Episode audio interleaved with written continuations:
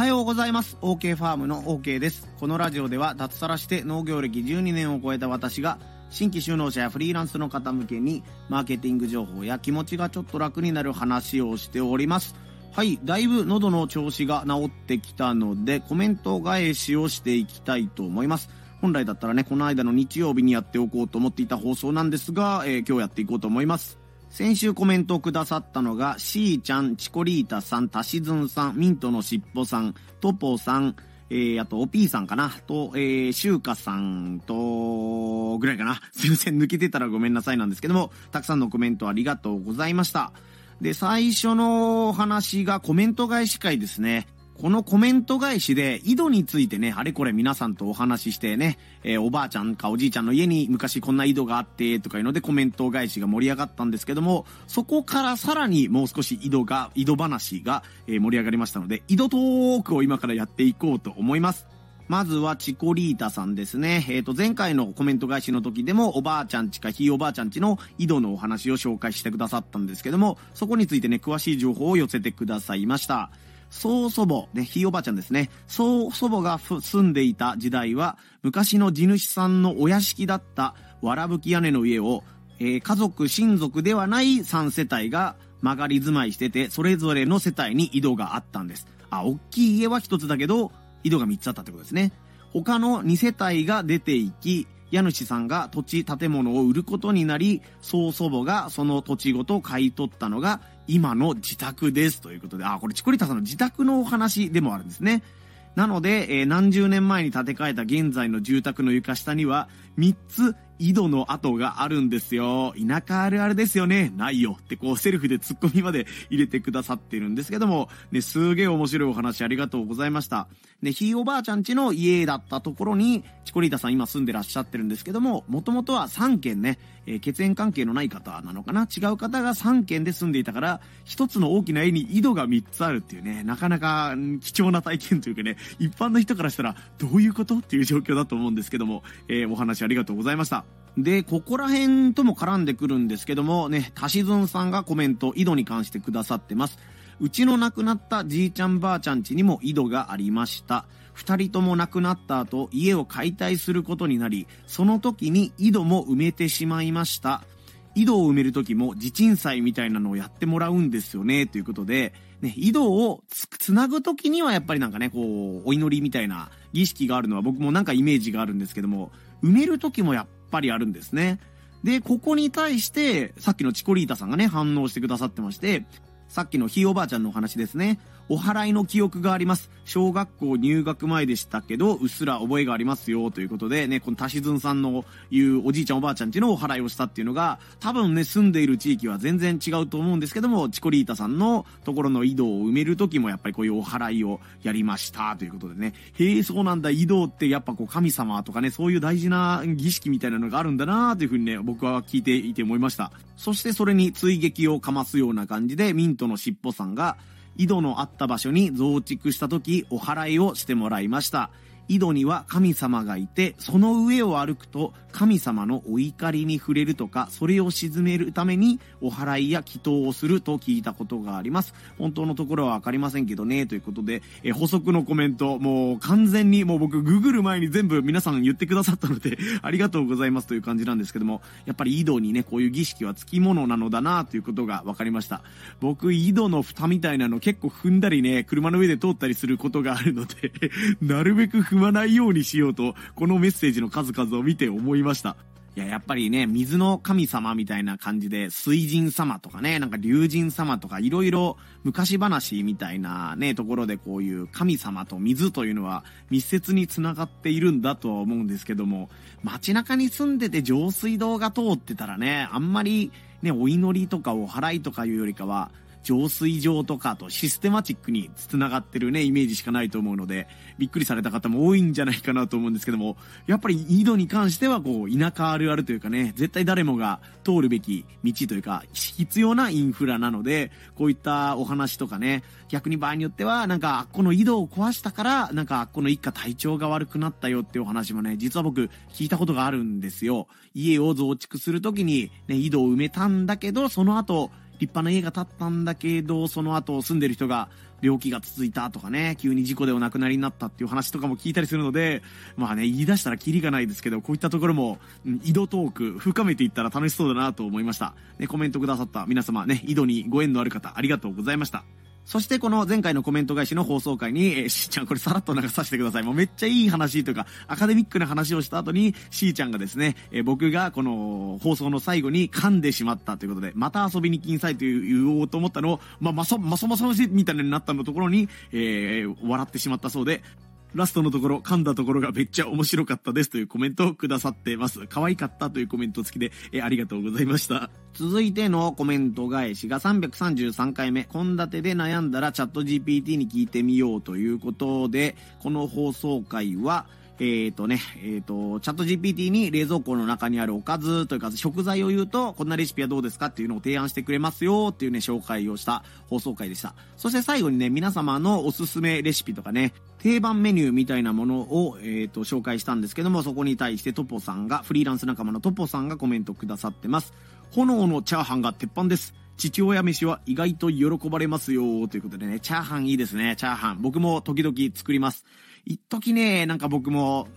チャーハン、あの、中華鍋っていうんですか。あれが親戚の家から出てきて、いらなくなったのであげるというか、使ってないのがあるからあげるって言われて、えー、中華鍋をね、えー、と、上手に使えるようになろうと思って、あの、火で熱して、油で、こう、シーズニングって言うんでしたっけ？うまいこと馴染ませるようにやったりとか、いろいろ手入れをして、一時チャーハンをね、わざわざ中華鍋を使ってこう、振り回してね、あの、やるみたいなことをやってたので、ここら辺のチャーハントークも、ちょっと、ちょっとならできるかなと思います。まあ、シンプルに僕はね、あの、ごま油引いて、肉を炒めて、えー、野菜とかね、刻んだものを入れて炒めて、最後醤油で味付けするぐらいのシンプルな味付けなんですけども、子供たちがね、意外と、あ、チャーハン好き好きって言って食べてくれたりね、おかわりしてくれたりもするので、困った時ね、冷蔵庫にある食材を、とりあえずみじん切りにして炒めてというのは私もやっております。トポさんぜひ今度あの、チャーハン談義も、トポさんなんか確か天下一品でしたっけ？ラーメン屋さんとかもすごい通ってて、なんか天下一品ってチェーン店じゃないですか。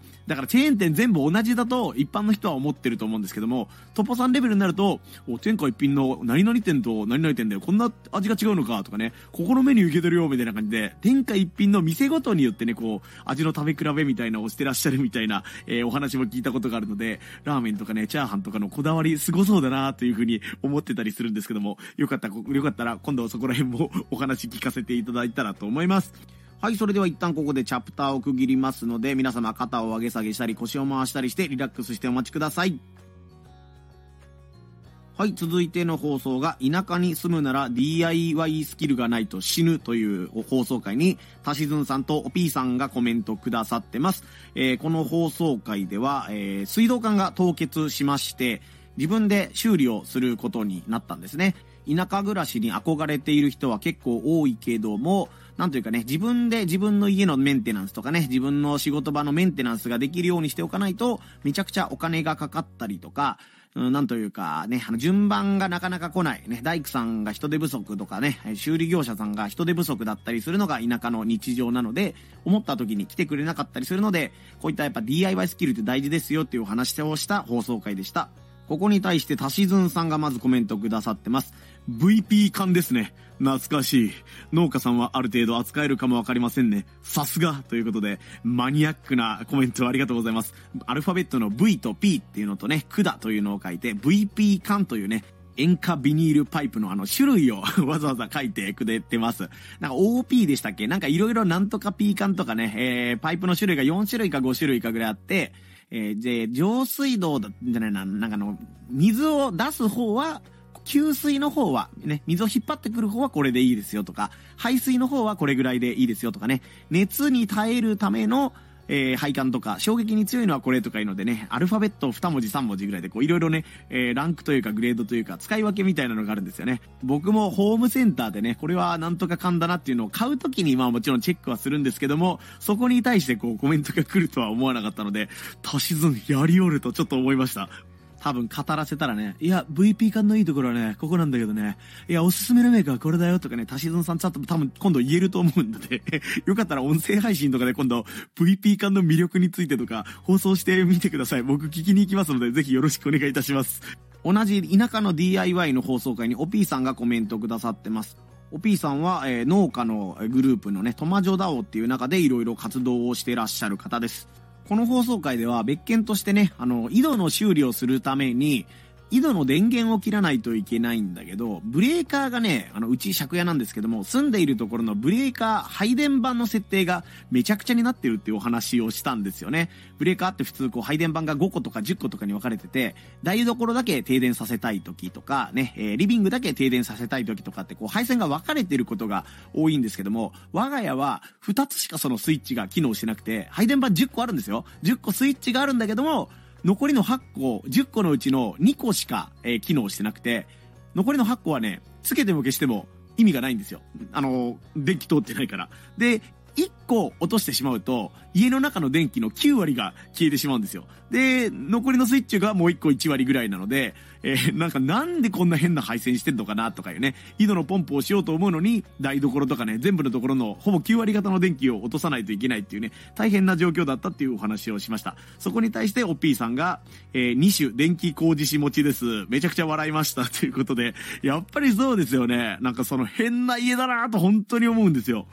どう考えてもね、配電盤は分けておけば、分けて、うん、分けすぎてもめんどくさいのかななんか部品代がかかったりとか、中にはあったりするかもしんないですけど、これ設定したの誰って本当に思いますよね。むしろなんか無資格の人がやったんじゃないかなとかちょっと思ったりすることもあるんですけども、まあ大家さんの耳に入ったらね、怒られちゃいそうなんで、ここら辺にしておこうと思います。でもやっぱりこういう電気工事の資格とか持ってるとね、あの、DIY とかするときに本当に心強いですよね。なんかね、自分でいろいろ木を切ったりとかね、柱を立てたりとかそういう修理はまあ、我流でもなんとかできるところはありますけど、電気の配線をいじるときはね、やっぱり資格がいりますし、本当何も知らない素人が触っちゃったら本当に死んじゃうことも結構あるって聞くので、うん、工事資格を持ってる OP さんなんかすげえなというのと羨ましいなっていう風なことを思いました。僕最近トマジョーダオの方にあんまり顔を出せてないんですけどもね、あの、新しい産直の、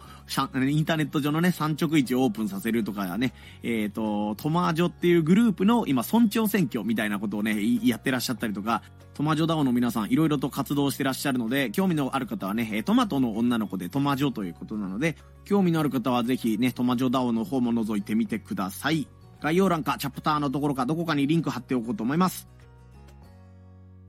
はい、続いて335回目の放送、病弱な妻が死んでも自分のせいじゃないと思ったら気が楽になったという放送回に、しーちゃん、しゅうかさん、たしずんさんが、えー、コメントくださってます。自分でも聞き直したんですけども、なかなか重い放送回でしたね。えー、自分自身がやっぱり、えー、妻の産後うつというもののね、サポートをするときに、やっぱり自分自身、OK 自身の方の、うん、心が持たないというかね、堪忍袋が折れた時の話を紹介させてもらったんですけども、うん、過去1か過去2番目ぐらいにね、病気というテーマでは重い放送になったんじゃないかなと思います。そこにまず、しーちゃんがコメントくださってます。コメント内容が、あー、めちゃくちゃわかる。ここじゃ語れないぐらいいろいろ語りたいということで、ね、あの、なんか共感のコメントをありがとうございます。しーちゃんはね、僕の音声配信とか SNS によくコメントくださったりするんですけども、いつもね、可愛らしい絵文字とかね、なんかこの応援してるマークみたいなとか、絵文字、ん？顔文字みたいなのを入れてくださるんですけども、このメッセージに関してはね、あー、めちゃくちゃわかる。ここじゃ語れないぐらいいろいろ語りたい、てんてんてんみたいな感じでね、こう、しみじみしたコメントが入ってるので、あー、なんかまあ、いろいろあったんだろうなっていうのは、この一文から僕は、えー、ちょっと察してというかね、えー、なんか話したいですねっていう気持ちになりました。しーちゃんに刺さったポイントがね、病気に関してのところなのかね、自分自身のメンタルに関してのことなのか、どこの部分がね、刺さったのかは僕の方では、これだけではわからないんですけども、なんとなくね、僕の性格をよく理解してらっしゃるというか、ね、喜ぶこと、悲しむポイントみたいなのが似ているというふうにもね、よく言ってくださっているので、ね、あのー、ね、公開放送はできませんけど、どこかの場でね、あの、どこら辺に共感していただけたのかとかね、えー、私はこんなことがあったんよみたいな話があったらぜひ聞かせていただきたいなというふうに僕は思いました。コメントありがとうございます。同じ放送回にしゅうかさんもコメントくださってます。音声配信で何度か産後うつというキーワードは聞いていましたが、実体験を聞くと、なかなかヘビーですね、ということで、はい、それが正常な反応というかね、一般の方が思うであろう反応だなと思います。まあ僕もこうやってね、笑ってというほどじゃないんですけど、まあだいぶね、昔こんなことあったんだよっていう感じで話せるようになりましたけど、やっぱり当時はね、なんか妻の体調が悪いとか、まあ自分もその妻のサポートをしないといけないとか、まあ場合によっては、うん、なんというかね、病気で苦しんでるとはいえ、妻に対してこうイライラしているとか、なんで自分ばっかりがこう、しんどい思いをしないといけないんだ、みたいな気持ちをね、吐き出せずにいたんですよね。まあでもやっぱりね、自分の日常は誰かの非日常でもあるということを僕はよく言ってるんですけども、それとともに、気づかないだけで自分の日常とね、同じような日常を送っている人がいるっていうね。もう10年、20年付き合ってるけど、え、お前、俺とこんな共通の趣味あるんじゃんみたいなものがあったりとか、え、俺も似たようなしんどい思いしたことがあるんだけど、みたいな感じでね、気づかないだけで、同じような思いをしている人が身近にいるっていうこともね、結構あるんだなというふうに、この音声配信を通して最近思うようになってきました。なんかすごい上から目線な言い方になったら本当申し訳ない言い方になるんですけど、なこの産後うつの経験をき、僕の経験談、体験談を聞いて、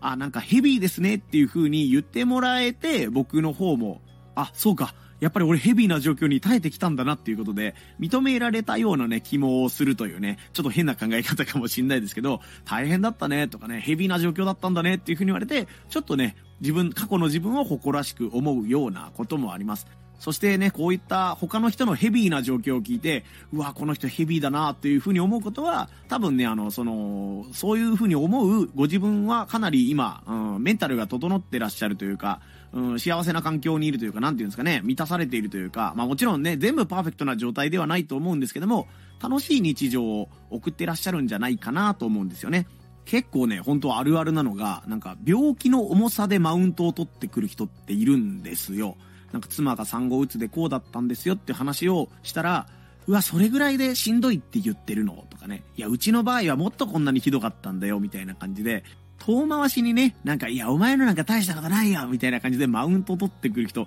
結構いるんですよね。まあ僕は直接絡まれたことはないんですけども、SNS とかでね、そういう病気系とか、しんどかった過去みたいな投稿がこうバズったり注目を集めている時に、いや、この人は甘えです、みたいなことを 言ってたりして、えー、なんていうかな、認知を集めようというか、自分の意見を通そうという人もいると思うんでね、やっぱりこういう他の人のしんどい状況に対して、いや、大変だったね、とかね、ヘビーだったね、っていう風に素直に言ってもらえるっていうことは別に見下すわけじゃなくて、こう、相手のことを、過去の、相手の過去を褒めてあげるみたいなところにもつながるかなと思うので、このヘビーでしたねっていうことはなんかちょっと使い勝手もいいのでね、なんか大変だったねでもなくね、えー、同情するようでもなくね、ヘビーだねっていうのはなんかちょっと使いやすいと思うので、これ僕今度からヘビーだねっていう言葉使わせてもらおうと思います。しゅうかさんコメントありがとうございました。同じ放送回にたしずんさんがコメントくださってます。勇気のいる配信ありがとうございます。僕の場合、仕事に対する何々すべきは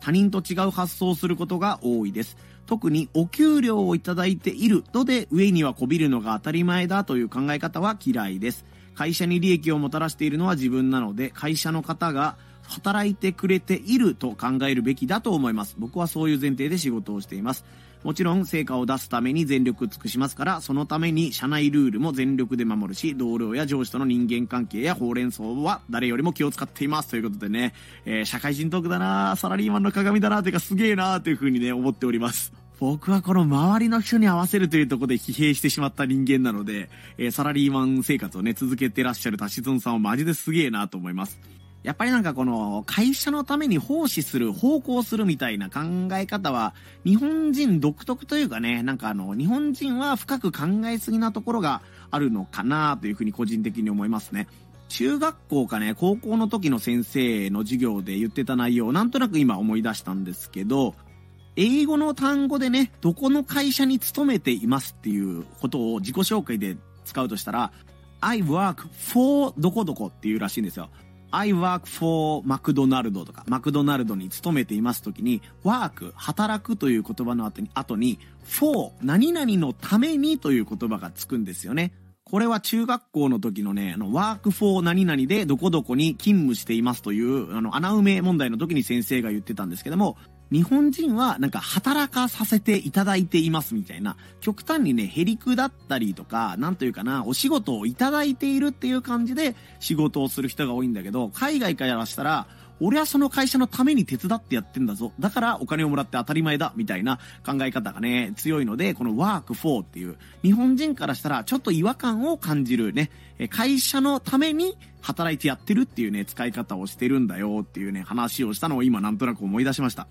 まあ昔はやっぱりね、もう少し会社自体が家族の延長というかね、お金を渡すだけじゃなくて、プライベートのこととか、身の回りのことも、うん、社員のことを面倒見ているよみたいな側面も強かったんでしょうし、それこそ終身雇用とかね、家族のことまで面倒を見るよみたいな感じの企業経営というかな、企業体系が多かったのが、もうやっぱり終身雇用もやらないよとかね、いつクビになってもおかしくないルールにね、欧米化してきているというところもあるので、まあこの畑しずんさんのこの考え方、まあ会社のためにやっているとか、まあ調整はもちろんするけど、自分が会社のために頑張ってやってるだけなんだぞっていうスタンスは僕も激しく同意というかね、そういった思いの方が今は大事なんじゃないかかなと思います。自分のことというか、まあ、従業員のことをすごい考えてくれる会社に巡り会えたらラッキーみたいな感じですよね。えー、自分のことを親身になって社長とかね、えー、上司が心配してくれるから、その会社に恩返しをするために頑張るというのはもちろんあると思うんですけども、頑張っても頑張っても会社が得をするだけで、上司が得をするだけで、ね、社員そのものというか、自分自身が楽にならないのなら、う、まいこと折り合いをつけたりとかね、見切りをつけることも大事なんじゃないかなというふうに僕は思いますね。いろんな働き方があっていいと思いますが、まずはご自身がね、健康であることが一番大事じゃないかなということを、今ね、37歳になってますけど、本当に健康のありがたみみたいなことについて、えー、考えさせられております。皆さんもお体ご自愛くださいませ。そして今週最後ですかね、信号機が10色だったら無法地帯になるという放送回に、トポさんとタシズンさんがコメントくださってます。この放送回では、最近読んですごく、えー、共鳴、共鳴した？共感した？うん、感銘を受けた、神モチベーションという星渡さんという本の紹介をしてみました。人間の脳みそというのは生きていくために怠けたがるのだと。ね、常に脳みそが集中していたらめちゃくちゃカロリー使っちゃうので、ね、栄養が足りなくなって、ね、あの、自分は死んでしまうので、そうならないように常に省エネ運転をしているということなんですね。で、その省エネ運転をしている時というのは難しい判断ができないので、今年の目標はこれをやってあれをやってこうやってこうこうこうしてこうしてこうなりますみたいなものを言っちゃうと、もう脳みそがね、処理しきれなくなって結局忘れちゃったりとか違う行動をとってしまいがちになるとかね、えー、なるべく目標をシンプルにするとか挫折しないような工夫が必要みたいなことを紹介させてもらった放送回でした。えー、そこに対してタシズンさんのコメントです。さすが YouTuber さん、本の要約うまいですね。他の本も紹介してください。ありがとうございます。ちなみに次何をすればいいかわからないを減らすのが大事という項目は特に分かりみ日本海溝です。あの、これ日本海溝とか分かる人いるかな あの、溝が、海が深いということでね、あの、日本の海溝、海が、もうこんなことを言ってる時間がもったいないんだよ まあ、激しく同意、ハゲドウ、ハゲドウみたいなことだと思ってください。えっ、ー、と、ドラゴンクエストを作っている堀井裕二さんも、次に何をすればいいかわからなくなると、そのゲームをする気がなくなる。だからドラクエは話の展開が次々とわかるような作りにしているとおっしゃってました。モチベーションが続くには、まずモチベーションがなくなる要素を排除するのが肝ですね。勉強になりました。ということで、えー、僕の放送に対しての補足をありがとうございます。そう、この放送回は実は、紙モチベーションを読み終わった直後、読み終わった翌日ぐらいに放送を収録してるので、もうちょっと上手に本の紹介ができると思ったんですよ。でもこう、この実際に話してみると、あれここに書いてあった文脈ってこれで合ってるっけ？とか、これとこれの相関関係ってこれで合ってるっけ？みたいな感じで、まだ全然ね、人に伝えられるほど落とし込めてなかったんですよね。なので、これをね、自分でもっと上手に人に説明したりとか、自分で実践することによって、この紙モチベーションのね、話がもうちょっと上手にできるようになりたいなということについても思いました。テレビゲームに関してはもうこのね、あの、いかに挫折しないかっていう工夫が、どんなゲームにも散りばめられてますよね。もう古い話で言うと、えー、スーパーマリオブラザーズですかね。あれは、あの、右スクロールっていうんですかね。あの、マリオがいて、右側にゴールがありますよという大前提があるから、あれだけヒットしたというふうに言われています。ね、マリオが真ん中にいて、上に行ったらいいのか、左に行って行ったらいいのか、右に行ったらいいのか、下に行ったらいいのか、何をすればいいのかっていうのがわからない状況だと、もうその時点でね、あのー、わかんないからやめたっていう子供がもっと多かったと思うんですよ。でももう、マリオは常に右に向かって移動するんだよと。で、敵に当たったら死んじゃうから、ジャンプして避けてねとか、上から敵を踏んづけたらやっつけられるよっていう、少しずつそのシンプルなルールが分かることによって、あ、面白いなとか、キノコ取ったらいいんだなとかね、あ、穴に落ちちゃダメなんだとかね、とにかく右に行けばいいんだ、右に行けばいいんだっていうことを無意識のうちにできるようになってるから、えー、老若、老若男女というかね、小さい子供さんでもできるし、大人も夢中にできるゲームが生まれたという話を僕も聞いたことがあります。まあ今はね、もうマリオは 3D 化していたりとかね、複雑な要素が、えー、すごい多いかなとは思うんですけど、僕らの情報発信とかね、この、僕もお菓子とかごぼうを売ったりしてますけど、商品ページが分かりにくいから物が売れないっていうことは結構、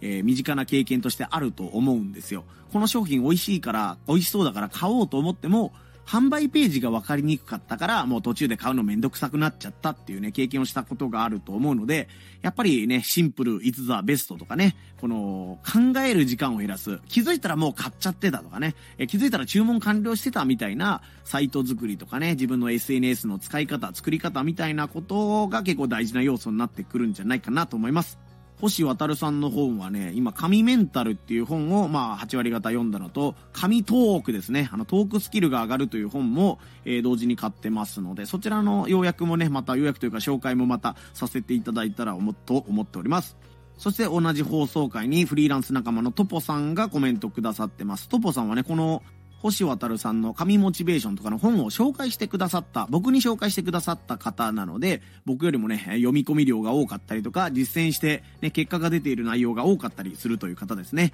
えー、そのトポさんのコメントが、わかる何度も読んで自分の中に落とし込むのも大事ですね。ご紹介いただきありがとうございます。ということでね、えー、多分僕が上手に喋れると思ったけど、全然頭に内容入ってなかったというところに共感してくださったんじゃないかなと思います。まあこれ、受験勉強の時とかの定番の方法ですけど、自分が習いに行くよりも友達に教えた方が飲み込みが早いとかね、身につくのが早いという風に言われてますよね。これどうやるんですかっていう風に聞くんじゃなくて、他の友達にね、困っている子がいたら、これはこうやって解くんだよっていうことを教えてあげることによって、あ、なんか自分は無意識のうちにやってたけど、ね、人に上手に説明できないっていうことは、勘で解いているところがあるから、ね、その勘じゃなくて、それを上手に言語化したり、ポイントを抑えることがね、え人に教えることによってできるようになるというね、効果があるというふうに言われてます。まあ僕もこの音声配信を通して、ね、あの、喋ってたら、思ってもなかった一言がポロッと出ることあるんですよね。ああ、俺こんなこと考えとったんだ、みたいなことが、まあ、特に人と対談している時に多いんですけど、ね、あこんなこと喋るつもりじゃなかったのに、こういう結論になってるのかっていうふうに思ったりとか、10年前は、いやいや、こんなのないよっていうふうに思ってたことが、10年経ってみると、ああ、あの頃の俺は若かったんだなその時の言葉すっげえ今は響くぞ、みたいなこともあったりするので、やっぱりこのアウトプットの大事さっていうんですかね。